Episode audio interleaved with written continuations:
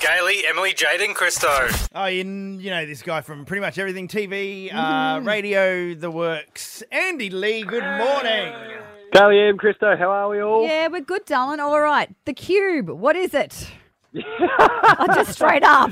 Straight up hard hitting question. Yeah, so, but I'm just like, what is Um, it? Are we doing Andrew Rubik's Denton cubes? like. Yeah. Uh, uh, the cube, a four by four meter perspex box inside where games happen to win a quarter of a million dollars, essentially. Um, it's it's it's it's like a game show. It's you know millionaire, but you don't have to know anything, which means it's better for me. Yeah. Um, and uh, you get nine lives you go through. So it's, they're basically skill games, memory tests that you should be able to sit on your couch and go, yeah, I could do that.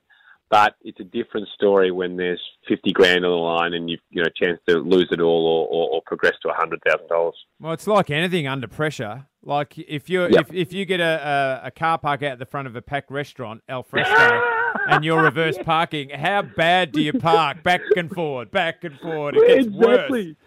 There was this simple. There's a simple game where there's a lot of white and red balls lined up on a plinth, like on a bar across the thing, and they've got lights under them, and the cube flashes, and you, there's a red or white light that flashes under each and every ball, and all you have to do is rearrange the balls so the red ball sits on a red light, and the white ball sits on the white light, and people go nuts because the pressure gets them and they just can't see straight. So yeah, if you could hold your nerve and you're composed, you'll end up winning a lot of money. But um, if you don't, uh, it tends to go to water. And I've got to do my best job at not laughing in those moments.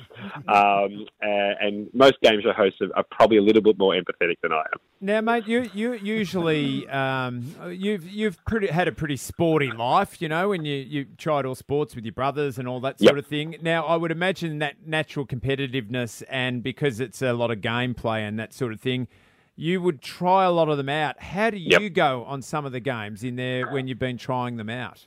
Uh, some really well, and others just appalling. Um, but I also have the advantage of not playing for uh, hundred thousand. Yeah, yeah, no pressure. Uh, and yeah, I, I think uh, the key is just. I mean, I think it's the Navy SEALs that use the slogan in America. That you know, the Special Forces that use the slogan "Slow is smooth and smooth is fast." And that is so true for this show. If you are just methodical and precise, you'll you'll get you'll get be able to breeze through them. But as soon as you panic uh, and have mo- one mistake, you're generally out of time. They're so well placed. Now, you know when some people get nervous, uh, is, is is the cube well ventilated? yeah, we took the roof off. Thank goodness. I know, I know what you mean, but it, it is becoming it comes an ominous thing. I mean, I wanted to fill it up and use it as a spa, uh, you know, after hours, but apparently trying to clean it down in COVID times, etc., uh, it wasn't worth it. All right. Now it starts tonight, but I want to go back in time. You got to meet all the amazing tennis players doing Guess Yes. Who. What's Serena like? I absolutely adore her.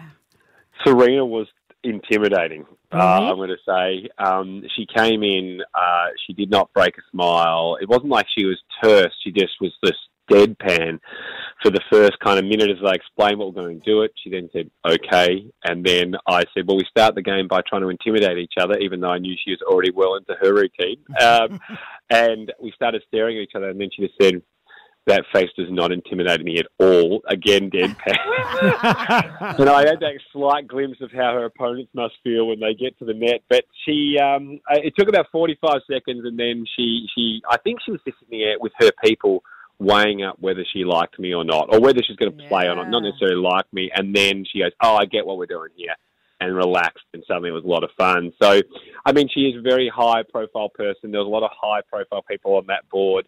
So I, I, I guess she would be on her uh, best behaviour because a comment she may have made about, you know, Vladimir Putin or Donald Trump is likely to make uh, international headlines. Yes. She, her, her guard would have been up for the early moments. Yeah, how do you like with all of those big international stars explain? Um, can you please come and play Guess Who with me for something I'm filming for television to have little bites in between the Australian Open to sort of spice it up? Thankfully, they're welcome to do something a little bit different uh, than just get asked serious questions about how they bought forehand and backhands coming along and um, uh, and what quarantine was like. So we're lucky. But one trick we did do is we, we booked the room next door to their main media conference centre, Ah. uh, and which is compulsory for all the players. So they wait in the corridor, and that's when my producer pops his head out and goes, "Hey." how long, when, when are you on next? They said, oh, 15 minutes. Saying, well, we can have you in and out of this room in seven uh, if you want to come and play this game. And uh, and that's how we sneakily got the year one. And, and thankfully they, because they're tennis obsessed, they go home and they watch the local coverage. So they had all watched them last year. And when I sat down with Dominic Thiem, who's number three in the world, I think, um, the Austrian tennis player. I said, "Oh, do you know how to play this?" He said, "No, but I've watched all 15 of them from last year." But, oh, good. So we're off to a, we're off to a good start. Oh, mate, goes uh, you got to uh, actually clip your producer because he didn't get Serena in the cube, did he? no, I, don't, I think Channel 10 would want to avoid that because Yeah. she'd be able to hold her nerve, I think, and uh, and I think they'd be giving away a quarter of a million dollars. Yeah, and also after they all whinge so much about having to be in quarantine just to play the Australian Yeah. Open, I'm doubting they want to jump in a cube for any time at all. Well, the Cube Australia, hosted Yeah. by Andy Lee. Always a pleasure to have you on the show. Thank you very much. It's tonight, 7.30 on 10 and the Win Network. Thank you very much, Andy Lee, for joining us on the show this morning. Awesome, guys. Gailey, Emily, Jade, and Christo.